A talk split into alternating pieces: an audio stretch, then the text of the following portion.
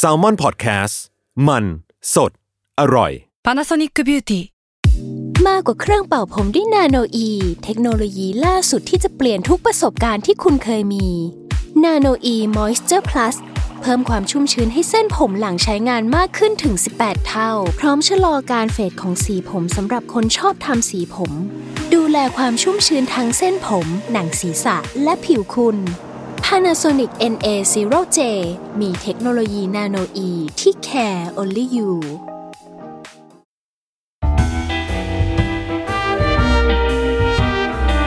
ฟิล์มนัวเรื่องอร่อยย่อยจากหนังกับแผลอีสทังกี้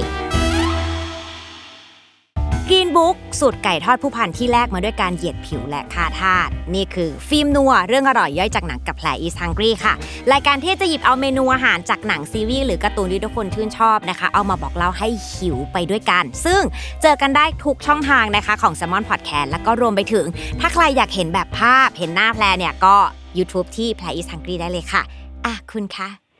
season สองมาแล้วจ้ะตบมือ ดีใจอะไรเบอร์นี้อะ คือภายใต้การดีใจฉันคือน้ำตาของ PD ตั้มจ้ะณตอนนี้นางก็อยู่ในห้องนะจ๊ะขอหยิบหยอกนางนิดหนึ่งเพราะว่างานนางแน่นเหลือเกิน แต่นางก็ยังเจียดเวลานะคะ มาดูแลเอ่อฟิล์มนัวนะคะ แล้วก็แพรด้วยก็ขอบคุณพีดีตั้มด้วยนะคะ คุณนี่คือซีซั่น2 และ EP ที่หนึ่งอะเมื่อกี้เราเกินไปใช่ไหมคะว่าเราเนี่ยจะ พูดเรื่องราวมาจากหนังเรื่องของ Green Book และมันก็เกี่ยวข้องกับหลายเรื่องราวเลยอะแล้วอยากจะบอกว่าเหตุผลที่เราหยิบไก่ทอด จากหนังเรื่อง Green Book เนี่ยมันมี หลายปัจจัย อันแรกเนี่ยมันเกิดขึ้นจากซีซั่นแรกเราก็ใช้ไก่ทอดเป็นตัวเปิดเนาะแต่อันนั้นจะเป็นไก่ทอดเกาหลี ส่วนซีซั่นนี้เนี่ยที่ยังเป็นไก่ทอดอยู่เพราะว่ามันมีหนึ่งในคอมเมนต์เนี่ยคอมเมนต์มาบอกว่าอยากรู้เรื่องราวของไก่ทอดจากหนังเรื่อง Green Book เราก็รู้สึกว่าเฮ้ยอันนี้เข้าทางเรา เพราะว่าไอ้จักรวาลของไก่ทอดเนี่ยมันมีเยอะมากอยู่แล้ว มีทั้งอะไก่ทอดอเมริกา ไก่ทอดเกาหลี คาราเกะ ไก่ทอดญี่ปุ่น ไก่ทอดหัดใหญ่บ้านเรา แล้วก็รวมไปถึง ไก่ชุบแป้งโกกิแล้วทอดกลายเป็นไก่สีทอง เราเลยรู้สึกว่าทุกไก่ทอดมันมีเรื่องราวหมด แล้วพอมาถึงไก่ทอดอเมริกาที่แทบจะเป็นจุดตั้งต้นของไก่ทอดของโลกใบนี้เลยอะ เราก็เลยอยากจะเอามาเล่า แล้วก็เกริ่นด้วยว่าไอ้ต้นกำเนิดของไก่ทอดอเมริกาจริง ๆอะคุณ ไม่ได้เกี่ยวข้องกับชนชาติอเมริกา แต่เกี่ยวข้องกับคนจากสองทวีป ที่มาเจอกันที่อเมริกาแล้วก็บรึ้มกลายเป็นไก่ทอด แบบที่เรากินณปัจจุบัน นี่แค่เกริ่น แต่ก่อนที่จะเข้าไปถึงเรื่องของอาหาร เราขอมาที่หนังแป๊บหนึ่ง เพราะว่าหนังเนี่ยเราพูดถึงเรื่องของ Green Book ใช่ไหมคะสารภาพตรงนี้ว่าเราอะไม่ได้ดูหนังเรื่องนี้มาก่อน ก่อนที่จะหยิบขึ้นมา บอกแล้วเหตุผลคือมีคนคอมเมนต์มา ฉันก็จัดให้เลย เพราะนี่คือคำขอของแบบเหล่าแฟนๆของฟิล์มนัว ฉันก็เลยคิดว่าฉันจะทำอะไรอย่างเงี้ย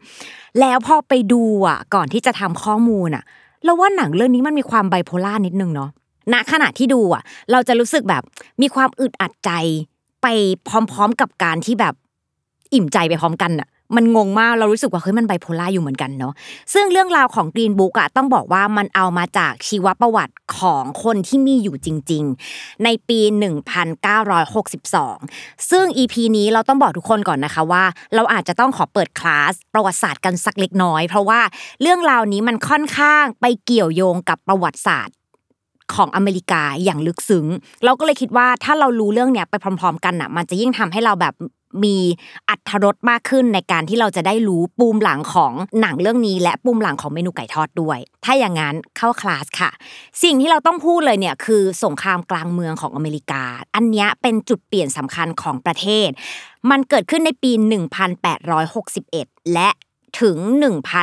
1865 ซึ่งมันเป็นการทะเลาะกันของคนอเมริกาฝ่ายเหนือและฝ่ายใต้ เขาทะเลาะกันเรื่องเดียวเลยทุกคน เรื่องที่ จะยังให้มีทาสอยู่ในประเทศหรือเปล่า แล้วถ้าเราสังเกตให้ดีสงครามกลางเมืองเนี่ยมันเกิดขึ้นปี 18เนาะแต่ในหนังเรื่อง Green Book เนี่ยมันเล่าจากเรื่องจริงที่อยู่ในระยะเวลาคือ 1962ไทม์ไลน์มันเนี่ยคือประมาณ 100 ปีพอดี แต่มันยังเห็นความชัดเจนของการเหยียดสีผิวที่เกิดขึ้นในประเทศนี้ ถึงสงครามจะจบไปแล้ว แต่เรื่องราวการเหยียดยังไม่จบ และมันจะร้อยเรียงมาแล้วกลายเป็นต้นกำเนิดของเมนูไก่ทอดด้วยเล่าให้ฟัง ทีละเล็กทีละน้อยอะกลับมาที่หนัง เนื้อเรื่องนี้อย่างที่บอกว่ามันเป็นเรื่องของชีวประวัติคนจริง ๆ เนาะซึ่งคนดำเนินเรื่องนี้เนี่ยก็คือดรเชอรีนเขาเป็นนักเปียโนผิวสีที่มีชื่อเสียงมากๆ แล้วตัวเขาเนี่ยต้องการเดินสายลงไปทางใต้เพื่อแสดงโชว์ แล้วในยุคนั้นเนี่ยคือทางใต้มันถือว่าเป็นพื้นที่ที่มีการเหยียดผิวกันอย่างรุนแรงมาก ดังนั้นเมื่อวัตถุประสงค์ของดรอยากจะไป เขาก็เลยต้องการหาคนขับรถ แล้วก็บวกกับการเป็นบริการไกลๆด้วย แล้วเขาก็ได้โทนี่เป็นชาวอิตาเลียนที่อพยพมาใช้ชีวิตที่นิวยอร์กร่วมทางกันไป หนังเรื่องนี้เอาจริงๆ แล้วว่ามันคือรถทริปของคนสองเชื้อชาติอะที่ไม่ได้เป็น ชนชั้นแรกของสังคมในสมัยนั้นเท่าไหร่นักอะอย่างแอฟริกันอเมริกัน หรืออิตาเลียนอเมริกัน คือเขายังต้องอยู่ในภาวะของการกีดกันและการเหยียดสีผิว ซึ่งณขณะนั้นนะมันยังเป็นเรื่องปกติของสังคมมาก ๆ แต่เรื่องกรีนบุ๊กมันมาเกี่ยวอะไรกับไก่ทอดอะเข้ามาแล้วค่ะคุณ ที่เราจะต้องเอาสองเรื่องเนี้ยมาโยงกัน เพราะมันมีฉากหนึ่งที่เราสนใจมาก เพราะว่าไอการขับลงใต้ของคนคู่นี้เนี่ยเขาจะไปหยุดพักรถที่หนึ่งรัฐก็คือรัฐเคนตักกี้ และพูดแบบเนี้ยภาพมาแล้วใช่ไหมคะเคนตักกี้ฟรายชิคเก้นใช่ค่ะ จุดกำเนิดของไก่ทอด KFC มันเกิดขึ้นที่รัฐเคนตักกี้ แล้วมันมีฉากหนึ่งที่โทนี่อะขอดรเชอรีนว่าฉันขอจอดรถที่นี่ ฉันต้องการกินไก่ทอด ฉันอยากกินไก่ทอด แล้วเขาก็มีซีนการกินไก่ทอดกันบนรถ ซึ่งบทสนทนานี้มันทำให้เราได้รู้เลยว่าไอ้ไก่ทอดเนี่ยมันคือวัฒนธรรมของคนผิวสี แต่มันไม่ได้บอกเราเลยว่า ใครเป็นคนคิด จุดเริ่มต้นคือใคร และไปเกี่ยวข้องกับผู้พัน KFC ได้ยังไง นี่แหละ คือสิ่งที่เราจะมาหาเงื่อนงำกัน คุณ ฉันบอกเลยว่า EP นี้มหากาบยากมาก เพราะว่ามันเป็นเรื่องที่เกี่ยวข้องกับประวัติศาสตร์เนาะเราก็เลยต้องลงลึกไปเพื่อหาข้อมูลทั้งหมด อันนี้ออกตัวนิดนึงว่า ถ้ามันมีข้อมูลไหนที่ตกหล่นหรือผิดเพี้ยนบ้าง อันนี้ก็สามารถคอมเมนต์มาบอกกันได้เนอะเพราะว่าในเรื่องช่องทางของประวัติศาสตร์แล้วเนี่ยมันขึ้นอยู่กับใครเขียนแหละ ดังนั้นอันนี้เป็นแค่การหยิบยกเรื่องมาเล่าให้ฟัง งั้นเรามาที่จุดตั้งต้นกันก่อน ว่าไอ้ไก่ทอดนี้มันเป็นเมนูที่กระจายไปทั่วโลกจริง ๆ มันไม่ได้อยู่แค่อเมริกา ญี่ปุ่นเกาหลีที่เราพูด บ้านเราก็มีเอเชียตะวันออกเฉียงใต้ อินโดนีเซียฟิลิปปินส์ทุกคนมีไก่ทอดหมด มันเลยยากที่จะรู้ว่าจุดเริ่มต้นคือใคร ดังนั้นเราจะไปดูกันที่นี่ก่อนค่ะ สูตรไก่ทอดสูตรแรกของโลก เออ มันมาจากไหนมันไปเกิดขึ้นที่ไหน ถ้าจะไปตามหามันต้องย้อนกลับไปตั้งแต่สมัยศตวรรษที่ 4 ที่ยุคโรมันค่ะมีไหมมีจริง ๆ คือมันมีหนังสือทำอาหารเล่มหนึ่งเนี่ยที่ถือว่าเก่าแก่ที่สุดในโลก ชื่อว่า Epicurus ซึ่งในนั้นเนี่ยมันจะมีสูตรไก่ทอดอยู่ทุกคน ชื่อว่า Fullam Frontorium และแพลนเนี่ย ก็เข้าไปดูมันไม่ใช่ไก่ทอดอะเธอ มันคือไก่ย่างโว้ยอย่างเงี้ยซึ่งตอนเสิร์ชข้อมูลคือแบบก็แบบเสียงในใจก็กรีดร้องว่า นี่คือไก่ย่างมันไม่ใช่ไก่ทอด แต่มันก็เป็นสิ่งที่หลายคนบอกต่อๆกันมานักประวัติศาสตร์แต่เขาก็จะบอกว่าอ่าสูตรแรกไก่ทอดเนี่ยมันคือมาจากหนังสือเล่มนี้ อันนี้ก็ว่าตามกันงั้น ในเมื่อเราหาจากสูตรแรกของโลกได้ไม่ชัดเจนเท่าไหร่งั้นขอเจาะไปเลยดีกว่า เพราะเราสนใจไก่ทอดอเมริกาเนาะงั้นเราจะมาเจาะเลยดีกว่าว่าเฮ้ย แล้วมันมาได้ยังไง คุณมันมีทฤษฎีสมคบคิด ซึ่งคำนี้แปลว่าอะไรไม่รู้ แต่รู้ว่า Untitled Case ใช้บ่อยมาก อยากใช้ รู้สึกว่าเวลาที่แบบ คุณยชกับเอ่อคุณคุณธัญใช้อะ เท่ๆ อยากใช้ อะจริงๆแล้วเราใช้คำว่ามันมีทฤษฎี ความเชื่ออยู่สามทฤษฎี มาเริ่มต้นที่ทฤษฎีแรกก่อน ทฤษฎีแรกเนี่ยเขาบอกว่า ชาวแอฟริกันตะวันตกเนี่ยเป็นคนคิด เพราะว่าเขาเนี่ยกินไก่ทอดมาตั้งแต่สมัยศตวรรษที่ 17 เอ๊ะแล้วจากแอฟริกันตะวันตกมาอยู่ที่อเมริกาได้ยังไง เรื่องคือแบบนี้ค่ะคุณ ในยุคนั้นเนี่ยอังกฤษเนี่ยเขาเริ่มมีการเดินเรือเกิดขึ้นได้ แล้วเขาก็พยายามหาอาณานิคมต่างๆ เขาเดินทางไปเจอแอฟริกา และเขาก็พาคนแอฟริกันนี้เนี่ยมาที่อเมริกาในฐานะของทาสดังนั้นเนี่ย ทาสที่ถูกย้ายตัวมาที่อเมริกาเนี่ยเขาก็ยังมีวิถีชีวิตการทำไก่ทอดกินกันอยู่เรื่อยมา ฝ่ายสนับสนุนคุณต้องบอกแบบนี้คือเขาเคลมเลยนะ บอกว่ามันมีตำราอาหารแบบดั้งเดิมหลายเล่มเนี่ยเป็นหลักฐานยืนยันได้เลยว่า ชาวแอฟริกันตะวันตกเนี่ยเขาเป็นคนกินไก่ทอดมาตั้งแต่สมัยศตวรรษที่ 17 นี่ฝ่ายสนับสนุน แต่ฝ่ายค้านก็ออกมาบอกว่า you ดูดีๆ ไอไก่ทอดที่ชาวแอฟริกันตะวันตกกินเนี่ยลักษณะรูปร่างนี้เนี่ยมันจะเหมือนเมนู fricassee คือเอาไก่ชุบแป้งแบบบางๆ แล้วก็เอาไปตุ๋นในน้ำซอสคล้ายกับสตูไก่ มันมีความเหมือนไก่ทอดที่เปลือกกรอบๆตรงไหน เออ ฝ่ายค้านเขาพูดมามันก็น่าคิดนะว่า เพราะมันไม่ได้เห็นภาพชัดเจนแบบนั้นจริง ๆ อะ อันนี้เป็นทฤษฎีที่หนึ่ง เรามาดูทฤษฎีที่สองค่ะ เขาบอกว่าสูตรแท้ๆนั้นมาจากสกอตแลนด์ค่ะ เพราะที่นี่คือเจ้าแห่งเทคนิคการทอด และมันมีการอบพยพขนาดใหญ่จากประเทศสกอตแลนด์ไปยังอเมริกาในช่วงศตวรรษที่ 17 และยังเกิดขึ้นอีกหลายครั้งด้วย เทคนิคการทอดนี้มันก็เลยเดินทางไปพร้อมกับชาวสกอตแลนด์ไปที่อเมริกาด้วย คือคุณฝ่ายสนับสนุนเขาออกมาบอกแบบนี้เลยนะว่า ในปีคริสตศักราช 1773 เนี่ยมันมีผู้เขียนชีวประวัติ ชื่อว่า James Boswell เนี่ยเขาได้เขียนไดอารี่ แล้วบอกว่าเขาได้กินเมนูอาหารดินเนอร์ เมนูนั้นคือไก่ทอดที่พ่อครัวคนเก่าแก่เสิร์ฟให้เขาใน Isle of Skye Isle of Skye เนี่ยมันก็คือเกาะในสกอตแลนด์และเนี่ยหลักฐานจากฝ่ายสนับสนุน ส่วนแพรเองอะคือเคยเดินทางไปที่สกอตแลนด์แล้ว แล้วก็เห็นว่าเฮ้ยเมนูอาหารประจำชาติของเขาอะคือฟิตแอนชิพเหมือนกับอังกฤษแหละเพราะมันอยู่ในบริเวณเดียวกัน แต่เขามีความลึกซึ้งกว่าทุกคน คือเขาไม่ได้ทอดแค่ปลา แต่เขาทอดทุกอย่าง และมันมีเมนูหนึ่งที่แบบ Amazing เรามากมันคือ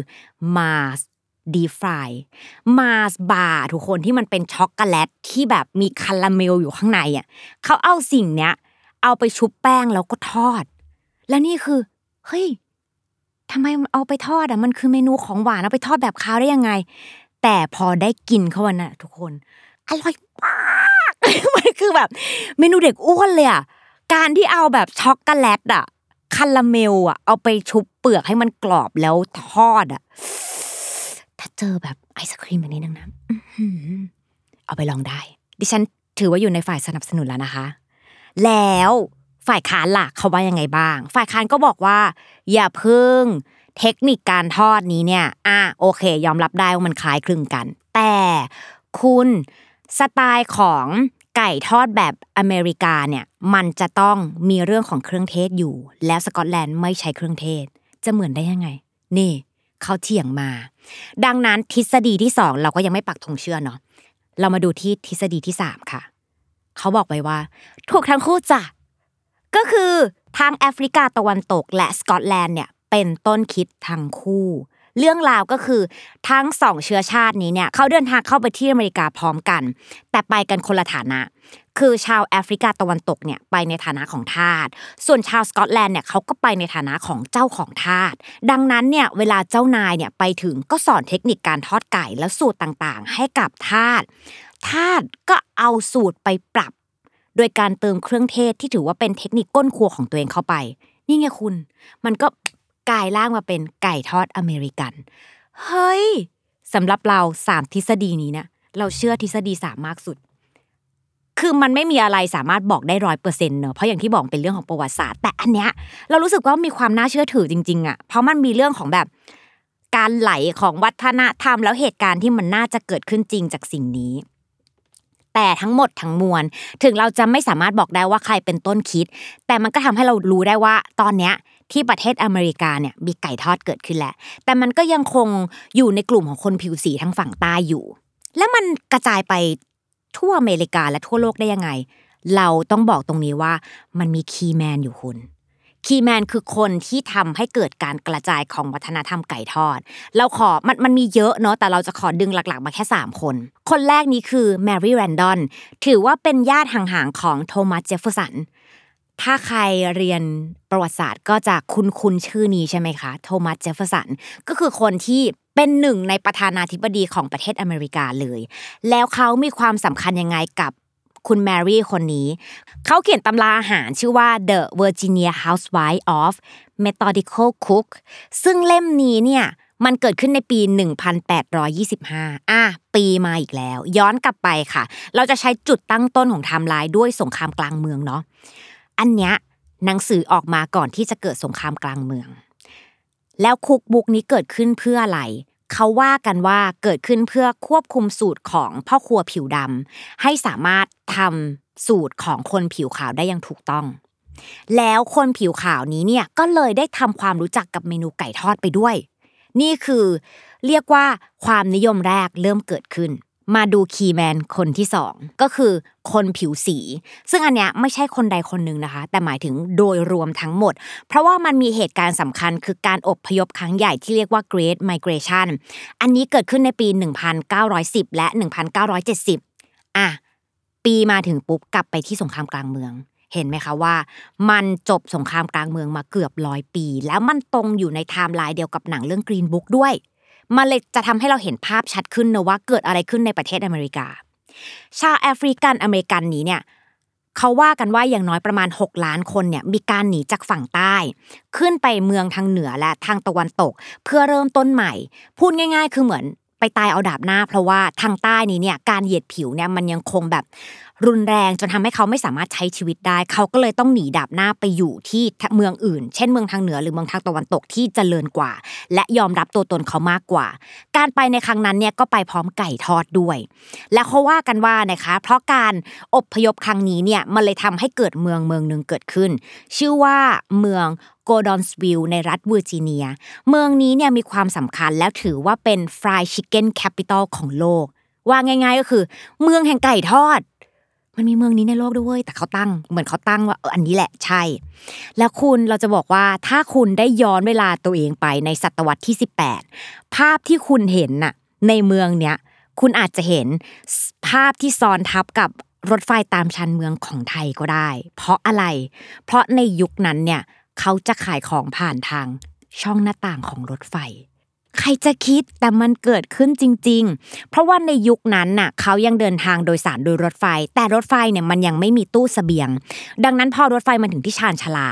ผู้หญิงผิวสีที่อยู่ในเมืองนั้น เขาก็จะทักษะการทำไก่ทอดนี้แหละ หาเลี้ยงชีพตัวเองทำไก่ทอดขึ้นมาเสร็จ แล้วก็เอาไปขายให้กับผู้โดยสารผิวขาว แต่มันขึ้นรถไม่ได้ไงเขาก็เลยขายผ่านช่องหน้าต่าง เนี่ย ก็คือถือว่าเป็นอีกหนึ่งหมุดหมายที่ทำให้ไก่ทอดนี้มันมีการกระจายตัวออกไป สุดท้ายค่ะ ไม่พูดถึงไม่ได้เลย key man คนนี้ก็คือ ลุงผู้พันแซนเดอร์ค่ะ ผู้ที่ทำให้ไก่ทอดสไตล์สหรัฐอเมริกาตอนใต้กระจายไปทั่วโลกในชื่อของ KFC เรื่องราวก็เกิดขึ้นในปี 1952 ค่ะ คือพันเอกฮาร์แลนด์แซนเดอร์เนี่ยเขาได้มีการนำเทคนิคที่ทาสแอฟริกันอเมริกันน่ะทอดไก่ แล้วก็ผสมเครื่องเทศทั้ง 11 ชนิดเนี่ยเอามาทำไก่ทอด แล้วเขาก็เปิดร้านที่มีชื่อว่า Kentucky Fried Chicken แปลตรงตัวเลยค่ะ ไก่ทอดจากรัฐเคนตักกี้ ซึ่งพอมันมีชื่อรัฐเกิดขึ้นน่ะ เรารู้สึกว่ามันน่าสนใจ ไปหาข้อมูลเพิ่มทุกคนรู้ป่าว่า ความน่าสนใจของรัฐเคนตักกี้นี้เนี่ย มันถือว่าเป็นรัฐกันชนระหว่างฝ่ายเหนือและฝ่ายใต้เลย เพราะมันอยู่บริเวณเกาะกลางจริง ๆ ของแผนที่ มันเลยทำให้ไก่ทอดของผู้พันน่ะ เป็นตัวกลางอะระหว่างคนเหนือและคนใต้ด้วย เพราะไม่ว่าคุณจะเป็นคนฝ่ายไหนก็ตาม ถ้าคุณแวะมาที่รัฐเคนตักกี้ คุณก็จะซื้อไก่ทอดของผู้พันกิน มันเลยทำให้เรารู้สึกว่าอาหารมันเชื่อมโยงความสัมพันธ์อะไรบางอย่างได้นะ และอย่างที่เราเห็นค่ะว่าจากร้านแรกร้านเดียวในรัฐเคนตักกี้มันก็เปลี่ยนตัวเองเป็นแฟนชาย แล้วก็กระจายไปทั่วอเมริกา และคุณณตอนเนี้ยเราเถียงไม่ได้เลยนะว่า แบรนด์ KFC อะมันเป็นแบรนด์ที่ทรงอิทธิพลมากๆ แบรนด์หนึ่งของโลก เพราะมันมีเกือบทุกประเทศแล้วตอนเนี้ยแล้วที่สำคัญน่ะมันกลายเป็นวัฒนธรรมบางอย่างของบางประเทศเลยอายกตัวอย่างเช่น ประเทศญี่ปุ่น มันมีธรรมเนียมเกิดขึ้นเลยนะว่า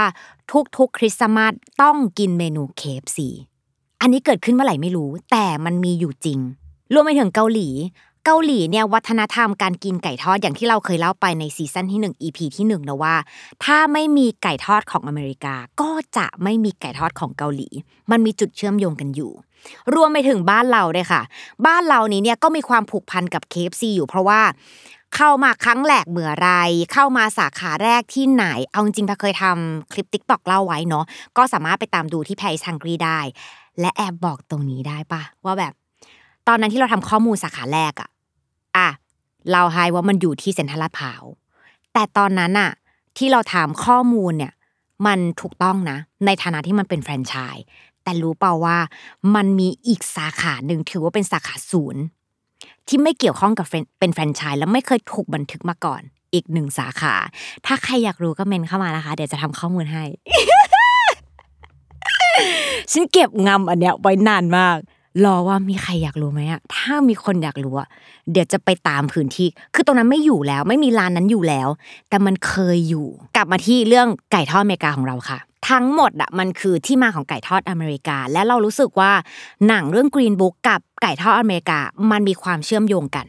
อะอย่างตัวหนังเนี่ยมันถือว่าเป็นแบบ road trip feel good coming of age ซึ่งหนังพยายามแทรกความโหดร้ายของการเหยียดสีผิว เรียกว่าเรานับเป็นเปอร์เซ็นต์แบบ ไม่ถึง 10%เลยอะเพราะจากเรื่องราวจริงอะมันโหดร้ายมาก แต่หนังพยายามทำให้คนได้สัมผัสสิ่งเนี้ยหรือเรียนรู้สิ่งเนี้ยไปพร้อม ๆ กับตัวหนังได้อย่างง่ายขึ้น เรารู้สึกว่ามันก็เลยเหมือนกับความอร่อยของไก่ทอดอเมริกาที่แบบโอ้โหอร่อยชิบหาย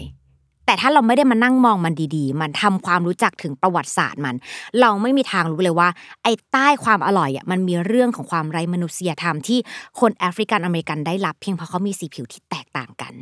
เราเลยคิดว่านี่คือจุดเชื่อมโยงที่สำคัญมากระหว่าง ประวัติศาสตร์ของไก่ทอดของอเมริกา และหนังเรื่อง Green Book ที่พูดถึงเรื่องเดียวกันคือ ความเท่าเทียมกันของมนุษย์ แต่ยังไม่จบจ้ะมันมีเกร็ดบางอย่างที่เราได้มาจากเรื่องราวเนี้ยแล้วเราอยากเอามาเล่าต่อ เพราะมีหนังสืออยู่เล่มหนึ่งค่ะคือ Soul Food The Surprising Story of an American Cuisine One Plate at a Time ของ Adrian Miller หนังสือเรื่องเนี้ยเขาพูดว่าชาวแอฟริกันอเมริกันเนี่ยเคยถูกเหยียด ผ่านการโฆษณาในไปรษณียบัตรหนังสือพิมพ์ใบปลิวว่า คนแอฟริกันอเมริกันเนี่ยคือคนขโมยไก่ และพยายามสร้างบรรทัดฐานให้หลายคนเนี่ยเหยียดพวกเขาว่าพวกเขาเป็นตัวกินไก่มันเลยทำให้กลายเป็นสายที่คนผิวสีจำนวนหนึ่งเนี่ยปฏิเสธที่จะกินไก่ทอดในที่สาธารณะ นี่คือเนื้อหาที่เราได้มาจากหนังสือเนาะแต่พอมันลิงก์กลับไปที่หนังอะมันจะมี scene scene หนึ่งที่เรารู้สึกว่า เป็น scene เล็กๆ แต่ว่ามันเหมือนแทรกเรื่องนี้อยู่อะนั่นคือ scene ที่